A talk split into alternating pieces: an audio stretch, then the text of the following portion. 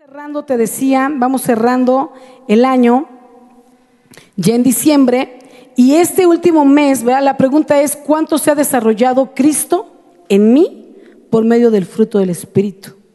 Hemos estado trabajando los nueve rasgos, porque no son nueve frutos, iglesia, no son nueve frutos del Espíritu, es un fruto. Haz de cuenta como que es un fruto con nueve vitaminas, ¿no? Amor, gozo, paz, paciencia, benignidad, bondad, fe, mansedumbre y templanza. ¿Sí me explicó? Entonces es un fruto, nueve rasgos de carácter. Y los hemos estado trabajando mes tras mes, hicimos un corte a la mitad del año. ¿Cómo vas? Y en este mes, porque ya acabamos los nueve, la pregunta es, ¿cuánto se ha desarrollado Cristo en mí por medio de estar ejercitando el fruto del Espíritu? Y, fue muy apasionante porque nos dábamos cuenta a lo mejor que unos, unos frutos nos costaban más trabajo que otros. Otros a lo mejor ni nos esforzamos, todos los días los vivimos, ¿no? Por ejemplo, la fe, yo me di cuenta que yo la fe la vivo todos los días, ¿no? Y sí paso pruebas, pero la verdad es que siempre creo que soy alguien que siempre tengo mucha fe. Hijo, pero la paciencia fue una cosa monstruosa en mi vida, ¿no? Yo sé, la fe de veras es del Espíritu, digo, la paciencia es del Espíritu o esto es del infierno, ¿no? Diabólico, ¿no? Porque es algo, era la paciencia. Y entonces yo me di cuenta de algunos frutos que cómo me costaba trabajar y tengo el enfoque ahora en ello, ¿no?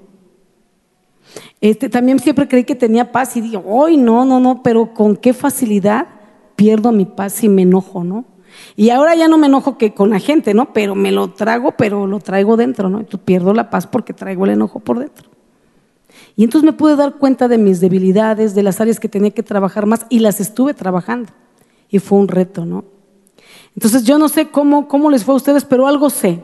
A lo mejor vivimos más unos que otros de los, de los rasgos del fruto del Espíritu, pero definitivamente si estuvimos trabajando, no solo haciendo el devocional, pero trabajándolo y viviéndolo, definitivamente estamos cerrando el año con mayor madurez. Hijo, que canten los grillos, por favor. Amén. ¿A poco? Así como, no digo que lo acabamos siendo bien espirituales, cada quien flotando en una nube, pero seguro que somos mejores que el 2019. Si estuviste trabajando el 2020 el fruto del Espíritu, eres mejor que en el 2019. Definitivamente. Porque el mes que te tocó la paciencia, ¿cuántas? O sea, a lo mejor no es que ya dominas la paciencia, pero ¿cuántas veces en el mes de la paciencia pasaste aceite? ¿Sí o no? O en la fe. Que otras veces dudabas y, y otras ibas a dudar, y pero como estamos en el mes de la fe, le echaste galleta a la fe, ¿no? Y viste milagros. ¿Cuántos en la fe? Me acuerdo que el mes de la fe mucha gente tuvo pruebas. Hubo, fue el mes de las pruebas, porque era el mes de la fe. Entonces teníamos que echar a andar la fe. Y en el mes de la paciencia también hubo pruebas. y teníamos que ser pacientes. O el mes del gozo, ¿verdad? Y así como que venía algo y se te iba a robar el gozo, pero como te acordabas que era el mes del gozo, pues te reías, ¿no? Amén, gloria a Dios. ¿Sí me explicó? O sea, si tú estuviste viviendo el devocional, muchas veces evitaste ser como siempre y pudiste hacerlo mejor. El punto que tenemos que entender es que no porque ya se acaba el año y se acabó el fruto, tenemos que volver a ser los mismos del 2019 y del 18 y del 17. Sino que aunque vamos a trabajar otro devocional, yo de verdad quiero animarte a que podamos permanecer viviendo el fruto del Espíritu todos los días. Me di cuenta de una cosa. El fruto del Espíritu al final del día se trata de morir a nosotros para que Cristo viva en nosotros. De morir a nosotros y siempre estarle dando la preferencia a los demás. De que si no alcanza el huevo se lo das al otro y tú pues, sacrificas. De que si faltó un colchón, pues tú el piso. ¿Por qué yo todo lo he sufrido? Porque esa es la vida en Cristo. Es sufrir por Cristo, pero de Él te vienen las recompensas. Pero cuando tratas de vivir tu, comodidad y de buscar tus propios beneficios, mira, vas a patalear, vas a forzar, pocas veces lo vas a lograr, lastimando a otros, pasando por encima de otros, dañando a otros, y al final ni lo vas a disfrutar, porque es a tu manera. Pero cuando es a la manera de Dios, híjole, hay que sufrirle porque hay que renunciar, hay que sufrir, hay que soltar, hay que quedarse callado, aguantar una, dos, tres, diez, veinte, setenta veces siete Pero al final, de donde menos te espera, te llegan bendiciones, recompensas, gozo y retribuciones que son mucho más grandes que lo que tú sacrificaste, porque Dios nunca te va a pedir más de lo que Él te da. Entonces quiero entrar al tema. Ah, ¿verdad? Pensaban que lo otro era la prédica. era la intro que ni la tenía anotada, pero tengo tiempo. Muy bien, así es que como empezamos hablando de Gálatas capítulo 5, vamos a cerrar el año hablando de Gálatas capítulo 5. Volvamos al origen, volvamos al inicio de donde partió la visión de este año para poder cerrar con la visión. Entonces vamos a Gálatas capítulo 5.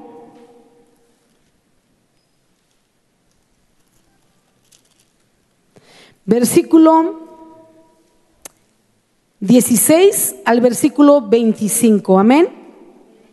Gálatas 5 del 16 al 25 dice así, porque este fue el fundamento con el que empezamos el año. Entonces vamos a ver si logramos la meta. Dice así, digo pues, andad en el espíritu y no satisfagáis los deseos de la carne, porque el deseo de la carne es contra el espíritu y el del espíritu es contra la carne. Y estos se oponen entre sí para que no hagáis lo que quisierais. Pero si sois guiados por el Espíritu, no, estás, no estáis bajo la ley. Y manifiestas son las obras de la carne que son, mira, te las voy a decir, pero cuéntalas, son 18. Así como, ahorita te digo cómo son 18, pero son adulterio, fornicación, inmundicia, lascivia, idolatría, hechicería, enemistades, pleitos, celos, iras, contiendas, disensiones, herejías, envidias, homicidios, borracheras, orgías. Y la número 18 es y cosas semejantes, o sea que son más de 18 porque no es cosas semejantes, sino cosas semejantes, pero esa la cuento como la número 18. Acerca de las cuales os amonesto, como ya os lo he dicho antes, que los que practican tales cosas, oh, esto está fuertísimo, no heredarán el reino de Dios. Mas el fruto del Espíritu, y ahora los vamos a leer, y son nueve. Fíjate qué interesante porque somos tan buenos para hacer lo malo que nos es más fácil hacer 18 cosas malas que nueve buenas. Pero si empezamos a ejercitar lo bueno, al final nos va a ser más fácil hacer nueve, solo nueve, no 18 trabajos, nueve trabajos buenos que van a traer bendición a nuestra vida que 18 malos. Solo que en la medida que vamos ejercitando lo bueno, vamos haciendo que se seque. Lo malo es como una planta, cuando dejas de regarla se seca. Empiezas a regar la otra y la otra florece. Hay que dejar de regar los 18 malos, comenzar a regar los nueve buenos. Es más, con que solo te enfoques en regar nueve buenos, se te olvida regar las otras 18. Ya no hay tiempo. ¿Me explico? Y vamos haciendo morir los deseos de la carne y haciendo florecer el fruto del Espíritu, que fue lo que estuvimos haciendo, regando todo el año. Mira lo que te digo, dile al de al lado, ¿tú estuviste regando todo el año? Dile, ¿tú estuviste regando todo el año? ¿O la estuviste regando todo el año? Ok, no le contesten, dile, ¿qué te importa? Déjame poner atención. No quiero hablar de eso ahora, ¿verdad? Muy bien. Entonces, este... eh, Ahora vamos a ver, dice, más el fruto del Espíritu es amor, gozo, paz, paciencia, benignidad, bondad, fe, mansedumbre y templanza. Dice, contra tales cosas no hay ley. O sea, la ley fue creada para, para los que están mal. Entonces hay una ley que te dice, estás mal en esto, estás mal, y que te frene, que te detiene. Pero al que es lo bueno cuando la ley lo detiene. A ver, el que tiene la verificación, ¿lo para la ley o no? No hay necesidad. Sí te para, pero entonces dices, ¿qué pasó mi jefe? Chequele, papá, revísale atrás. Perdón, adelante, aváncele, aváncele. Carro rojo, aváncele. avance, avance. Pero cuando tú no traes la verificación, métete entre las calles porque por la avenida está la patrulla. La ley fue creada para los que transgreden el orden. ¿Me explico? La ley te marca tus faltas, pero el que está bien, contra tal, no hay ley. No hay nadie que te esté marcando lo que haces mal porque caminas sobre lo correcto. Amén. Está intenso, ¿verdad? No me gusta que me digan, pues entonces ¿Cómo te explico? Con Gálatas. Luego dice, pero los que son de Cristo han crucificado la carne con sus pasiones y deseos. Si vivimos por el Espíritu, andemos también por el Espíritu.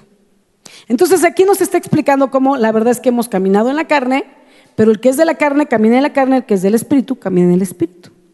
Yo sé que a veces somos del Espíritu, pero caminamos en la carne porque nos andamos tropezando, porque caminamos desenfocadamente. Pero si tú tienes a Cristo, tus ojos puestos en Él, te hacen hacer las cosas que vienen de Cristo, orar, leer la Biblia, vivir la palabra, y entonces empiezas a caminar en el orden de Cristo. El día que te despegas de eso, que dejas de orar o de leer, te vuelves a lo que siempre has sido. Por eso no importa si tú tienes 10 años de cristiano, una semana, muchas, porque a veces digo un mes, pero luego me dicen, no, pastor, hasta con una semana que deja uno de leer la Biblia, eres el mismo de antes. Y dices, pero ¿por qué? ¿Cuándo fue que me volví? Nos despegamos del enfoque de poner los ojos en Jesús y caminar a su manera y volvemos a ser los mismos de antes. Tenemos que caminar en el Espíritu. Tenemos que ejercitar el fruto del Espíritu cada día de nuestras vidas, no solo en el año, no solo el mes que me toca hago solo ese fruto, pero es como que ya me quedo en el corazón y en el Espíritu el fruto del mes, el rasgo del mes pasado, el del antepasado, y tengo que seguirlos trabajando porque cuando me desprenda de ellos vuelvo a ser lo que era antes. Vuelvo a regar las plantas de la carne y se me empiezan a marchitar el fruto del Espíritu. Amén. Muy bien. Ahora, Gálatas capítulo 6, 4 me encanta como dice, dice, así que cada uno someta a prueba su propia obra y entonces tendrá motivo de gloriarse solo respecto de sí mismo y no en otros. Esto me impactó cuando estaba leyendo hoy para preparar el tema, porque fíjate que muchas veces como cristianos, no solo en el mundo de fe, la verdad es que pasa en todas las iglesias, Normalmente el cristiano cuando va conociendo la primero cuando llegas con tus pecados, vienes, vienes arrepentido y, quieres ser diferente y, y empiezas a hacer cosas diferentes, pero conforme vas conociendo la Biblia, en lugar de aplicártela, que es el principio, para yo dar fruto, comenzamos a aplicársela a los demás. Es que el hermano, qué bárbaro, ¿cómo es posible? Si la Biblia dice que, no, es que la hermanita, ¿qué pasó, hermana? Sujétate. No, el hermano, ¿qué pasó, varón de Dios? No seas carnal, hermano chocolatón. Y ahí estamos regañando a todos y dándoles bibliazos. Creemos que aprender la Biblia es para exhortar a los demás. No, es para que te exhortes a ti mismo. A los demás, mira, ámalos y perdónalos. Y a ti, exhórtate con la palabra. Es para ti solito. No, pues que mi marido no se exhorta. Déjalo que el Espíritu Santo se haga cargo. Nadie te dio el título de Espíritu Santo a ti, ni su chamba. Él es feliz haciendo su trabajo, déjalo hacerlo a su manera. Pero la verdad es que como cristianos vivimos mucho tiempo, mucho tiempo queriendo exhortar a otros con la palabra. Y me encantó porque esto es como un resumen de nosotros de este año 2020. Así que cada uno someta a prueba su propia obra. O sea, en este momento yo te diría, no me platiques nada de los hermanos, ni de tu suegro, ni de tu suegra, tu papá, tu mamá, tu hijo, no me comentes de eso. Este, dice aquí, prueba tu propia obra. ¿Cómo estuvo tu obra del fruto del Espíritu este año? Y no puedes mirar otra cosa. Así que cada uno someta a prueba su propia obra. O sea, pruébate a ti mismo. ¿Cómo lo hiciste? ¿Qué tanto te faltó? ¿Cuánto trabajaste? ¿Un 20%, un 15%, un 50%, un 80%, un 2%? ¿Nada? ¿Solo lo leíste y lo estuviste demandando de los demás? Dice, y entonces cuando, cuando sometas a prueba tu propia obra, entonces tendrás motivos de gloriarte. Solo respecto de ti mismo, lo hice bien, sí lo hice bien. Dice, pero y no en otros. O sea, ¿cómo es que nos gloriamos en otros? Se refiere a esto, y lo dice el verso 13, porque ni aun los mismos que se circuncidan guardan la ley, pero quieren que vosotros os circuncidéis para gloriarse en vuestra carne. esto es lo que quiere decir. Tienes de dos, hacerlo a la manera de Dios, me someto a mí mismo a la prueba y me evalúo a mí mismo a ver si di el ancho o la otra. Yo no lo vivo, juzgo al hermano que hace malas cosas y en base a eso, o sea, no me puedo gloriar de haber vivido bien la vida en Cristo, de estar siguiendo los mandamientos de Dios. Entonces, ¿de qué me glorío? Porque no estoy viviendo los principios. Ah, me voy a gloriar de esto, de señalar al hermano. ¿Qué hiciste mal, mi hermano? ¿Cómo es posible, pastor, que el anciano? Entonces ya con eso, o sea, yo me glorío de estar bien porque no estoy tan mal como el hermano, pero tampoco estoy bien. Por eso dice, si te vas a gloriar de algo, sea de ti mismo, pero cuando tú te has examinado, si has vivido los principios de la palabra, y deja de quererte gloriar por compararte con otro y que tú eres mejor que él, pero ¿en base a qué? ¿En base a su pecado? Y dices, yo estoy mejor que él porque mi pecado es menos grave que el suyo. Mejor gloríate de hacer las obras que Cristo te manda hacer. Entonces tendrás de qué gloriarte. Eso es lo que está diciendo la palabra. Entonces, la pregunta en este mes es, ¿cuánto se ha desarrollado Cristo en mí? Y si en verdad se ha desarrollado un 20 o un 30 de eso, puedo decir, gloria a Dios. Ay, me siento tan gozosa, Señor, que empecé a tener cambios y quiero seguirlos haciendo. Pero puedo gloriarme de eso, pero no gloriarme de que si mi suegro, mi papá, mi mamá lo vivieron o no lo vivieron. Eso es asunto de ellos con Dios y que cada uno, que cada uno se examine a sí mismo, pero el punto aquí es dejemos de examinar a los demás. El fruto del Espíritu nos lleva a trabajar nuestro propio carácter y para podernos mirar hacia nosotros, ver lo que está mal, qué es lo que tenemos que trabajar y qué es lo que está bien, tenemos que dejar de mirar a los demás, de cómo lo hagan los demás o de justificar lo que yo hago en base a cómo lo hacen los demás. Porque mis ojos no tienen que estar puestos en los demás, sino en Cristo. Si te vas a comparar con alguien, pues compárate con Jesús, no con el hermano de al lado. Ah, pero es que el hermano también. ¿Y Cristo? ¿Por qué no te mides con Cristo? en lugar de medirte con el hermano que está pecando. Eso es bien. Ah, luego nos pasa así, ¿no? Que a veces vienen, por ejemplo, chicos, ¿no? Con nosotros, no, y andan mal o andan de novios o los queremos exhortar porque son adolescentes y andan ahí en noviazgo. Y pero es que el hermano tal, él, porque él sí. ¿A ti qué te importa el hermano? ¿Tú sabes que el hermano está sentado en disciplina y se le quitó todo lo que tenía? Ah, eso no sabías. Ni tengo por qué andártelo contando. Pero si te vas a, a comparar en el pecado del otro para tomar tus decisiones de lo que vas a hacer, te vas a ir al hoyo. Como cristianos tenemos que compararnos con Cristo, imitar a Cristo, mirar a Cristo. Porque si miramos a los lados, bien fácil, nos vamos a deslizar con los demás. Y cuando Dios te llame a cuentas, no vas a poder poner de testigo o de pretexto al hermano. Entonces dice, dice también la palabra ahí mismo, en Gálatas capítulo 6, versículo 7, 8, 7, y 8, vamos a leer hasta ahorita, dice, no os engañéis, hablando de esto que te estoy explicando, de que te estás midiendo con otros y justificando con otros y no te evalúas a ti mismo, sino que te pones a evaluar a otros. Entonces dice, no os engañéis, Dios no puede ser burlado, pues todo lo que el hombre sembrare, eso también segará. Entonces, no te puedes justificar con lo que hace el otro, no puedes estar juzgando a lo demás, lo que tú hagas y sobre lo que tú te muevas, de eso es de lo que Dios te va a demandar a ti. Todo lo que tú siembres es lo que vas a cosechar. No importa lo que el otro hizo, si te moviste por en base a él o te mediste con él, o en lugar de vanagloriarte de lo bien que has hecho a la manera de Cristo, este, te vanaglorías porque estás mejor que el hermano, pero no te engañes, dice, no te engañes.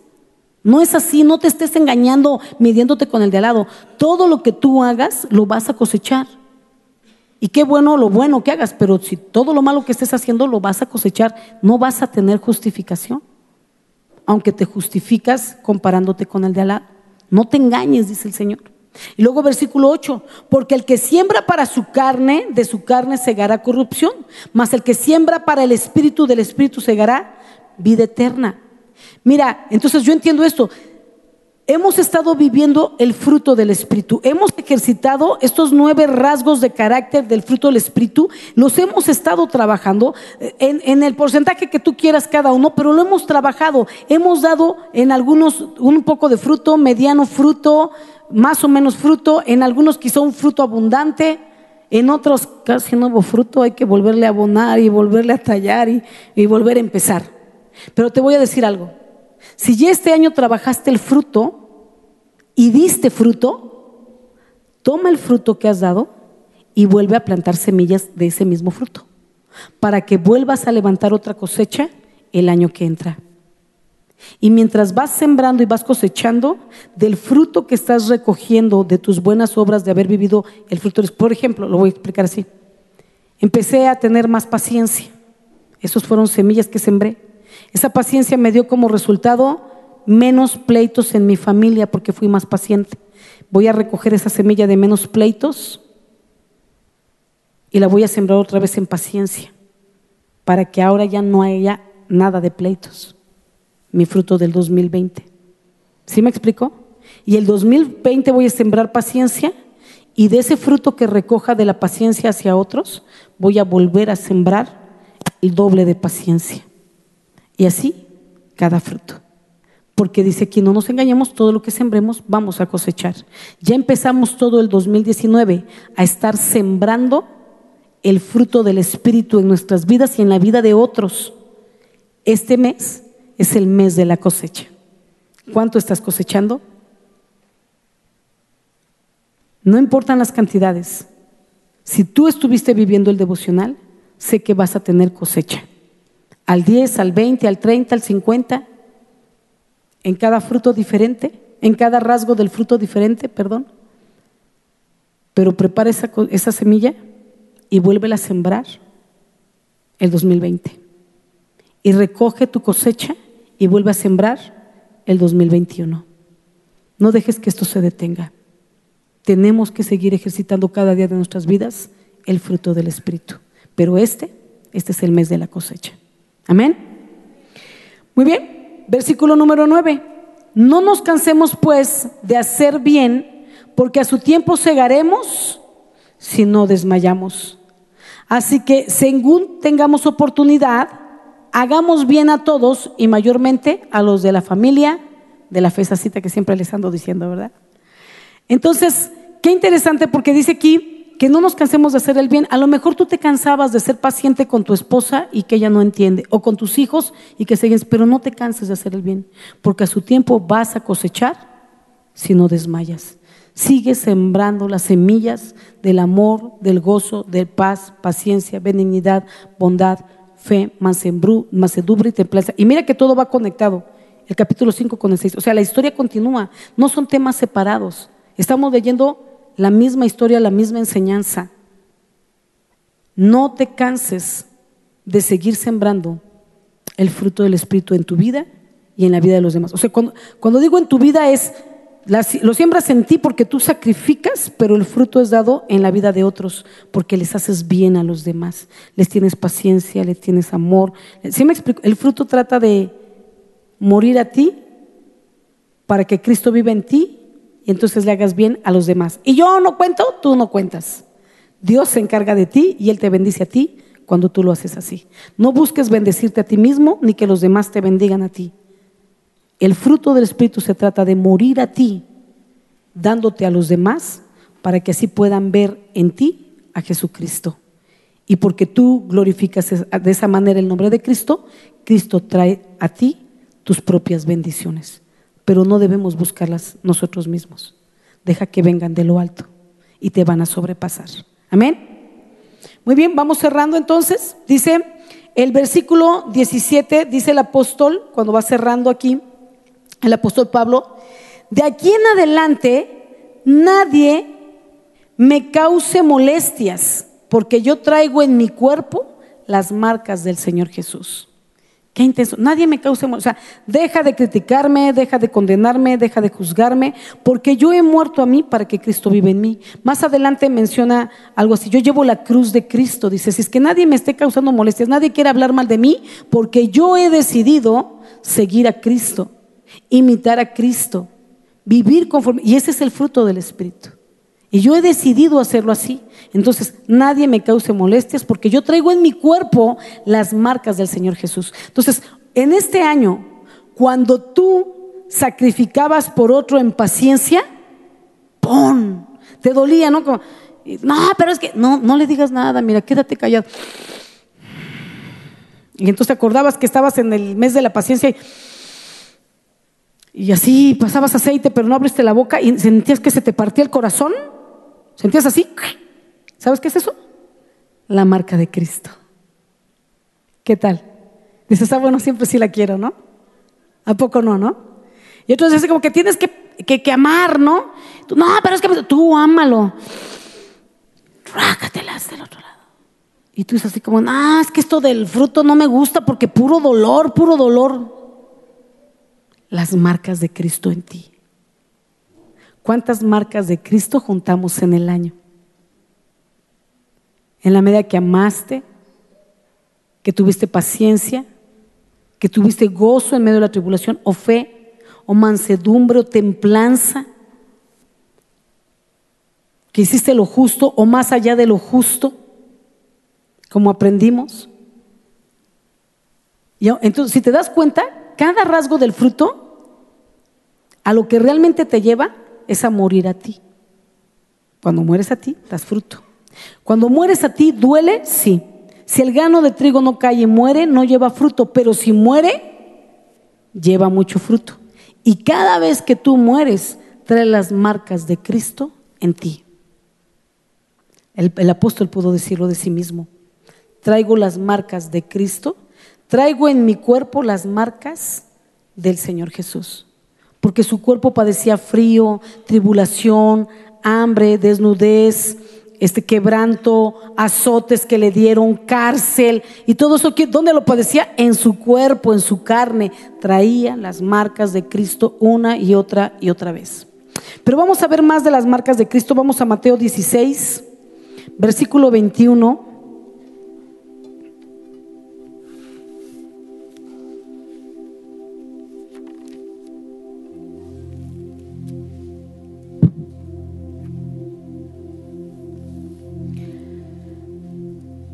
Mateo 16,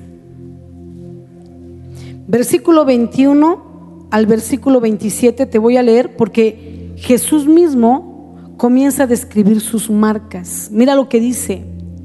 Desde entonces comentó Jesús a declarar a sus discípulos que le era necesario ir a Jerusalén y mirar sus marcas y padecer mucho de los ancianos, de los principales sacerdotes y de los escribas. Mira otra marca, y ser muerto y resucitar al tercer día. ¿Sabes? Las marcas de Cristo tienen que ver con sufrimiento. Y Jesús sabía lo que había venido y se los estaba anunciando antes de que ocurriera.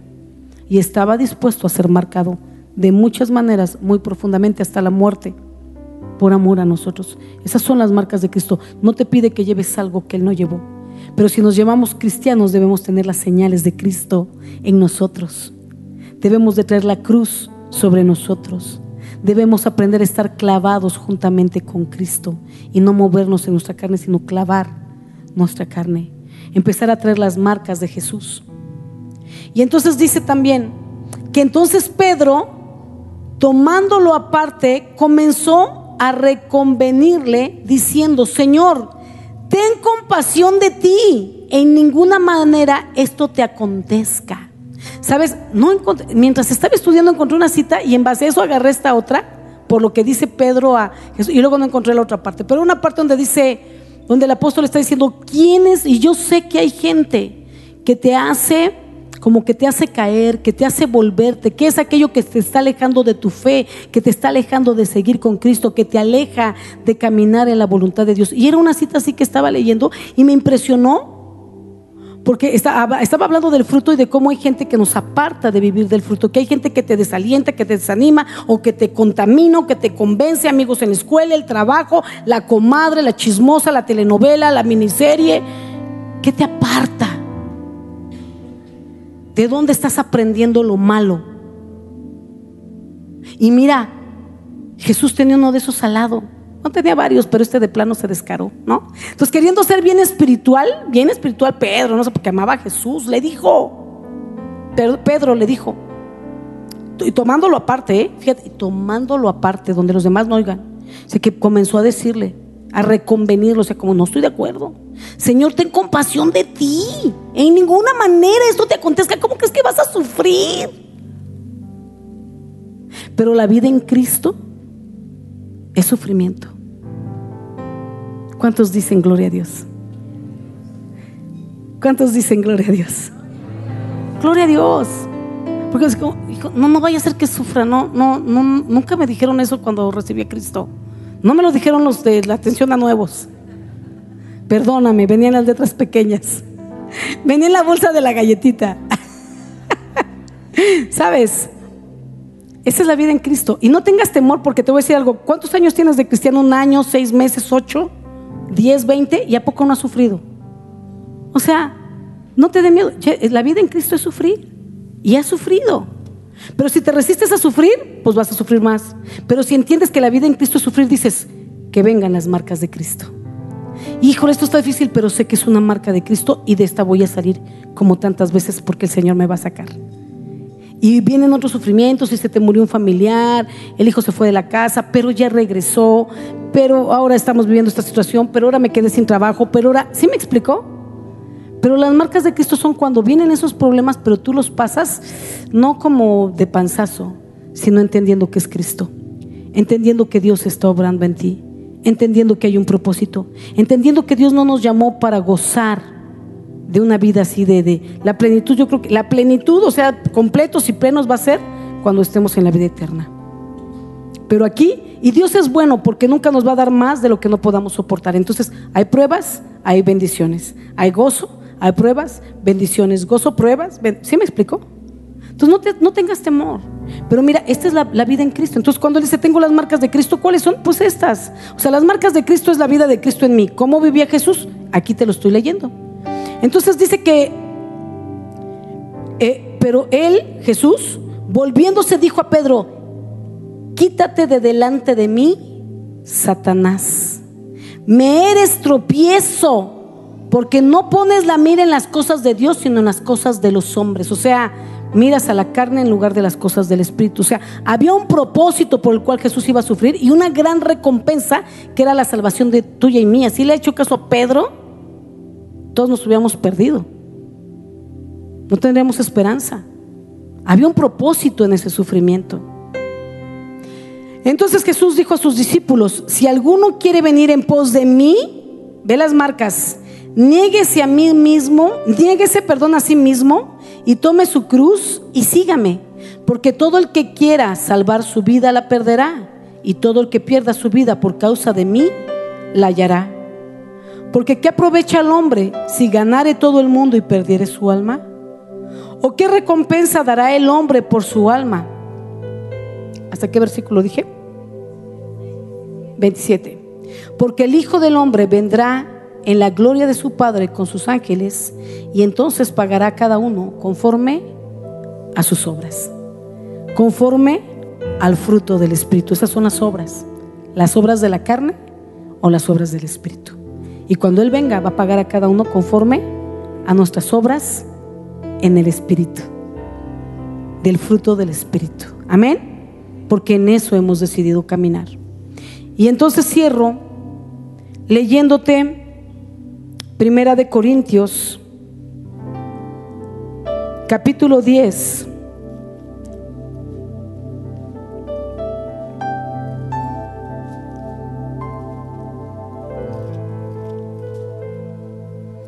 Primera de Corintios capítulo 10, versículo 31 al 33. Ay, perdón, estoy en segunda. Primera de Corintios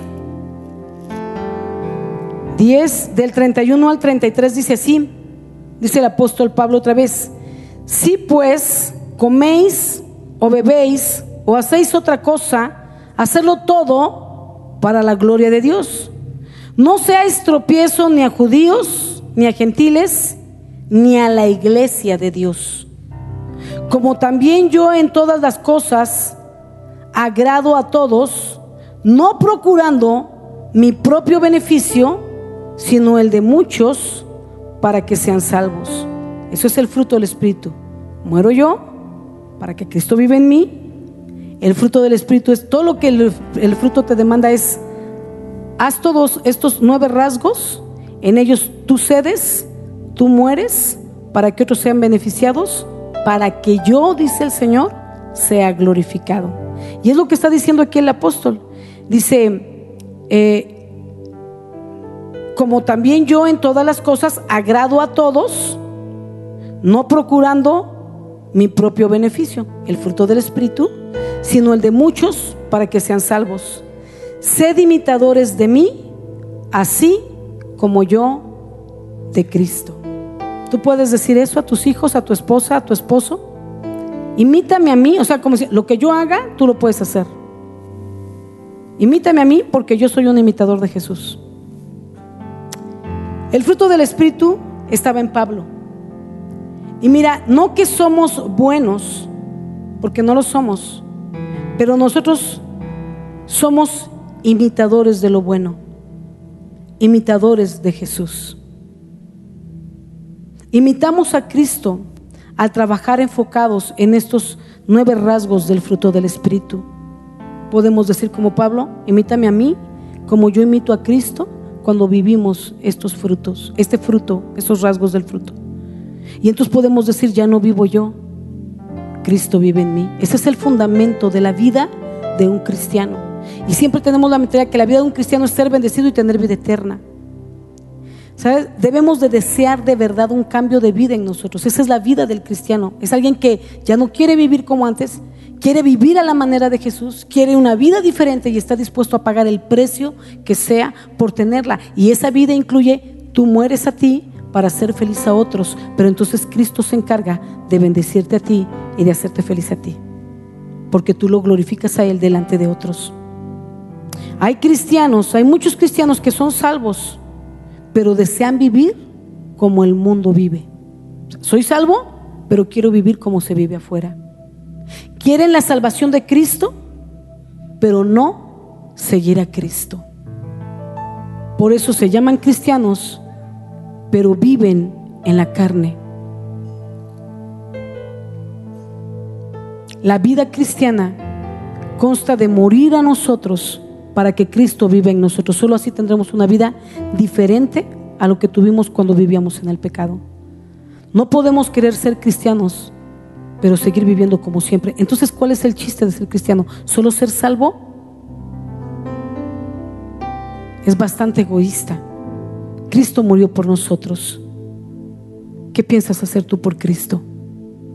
¿Cómo piensas demostrarle que le amas? Porque esto es una cuestión de amor, una cuestión de gratitud. Y el fruto del Espíritu es nuestra oportunidad de agradecerle, de demostrarle nuestro amor de morir a nosotros para que Cristo viva en nosotros y entonces cuando la gente nos mire, glorifiquen el nombre de Cristo porque ven algo diferente en nosotros. El fruto del Espíritu son nueve rasgos de carácter que debemos de vivir cada día, que nos hacen sacrificarnos a nosotros para ser felices a otros. Entonces seremos como Cristo, porque Él se sacrificó a sí mismo para hacernos felices a nosotros entonces podemos ser imitadores de Él y decir, ya no vivo yo, Cristo vive en mí. Podremos decir a otros, imítame a mí, así como yo imito a Cristo.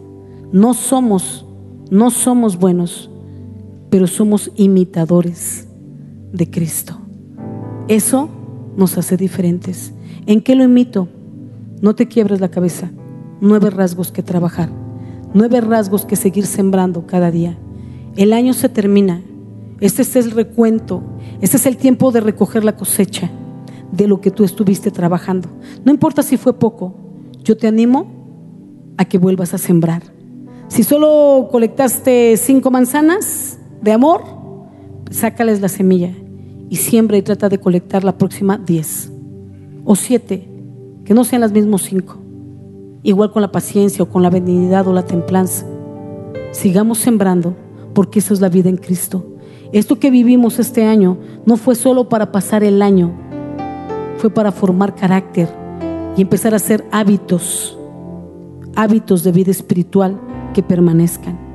Entonces, está listo el siguiente devocional, pero mientras vamos viviendo algo nuevo en nuestras vidas, no desechemos lo que este año hemos aprendido.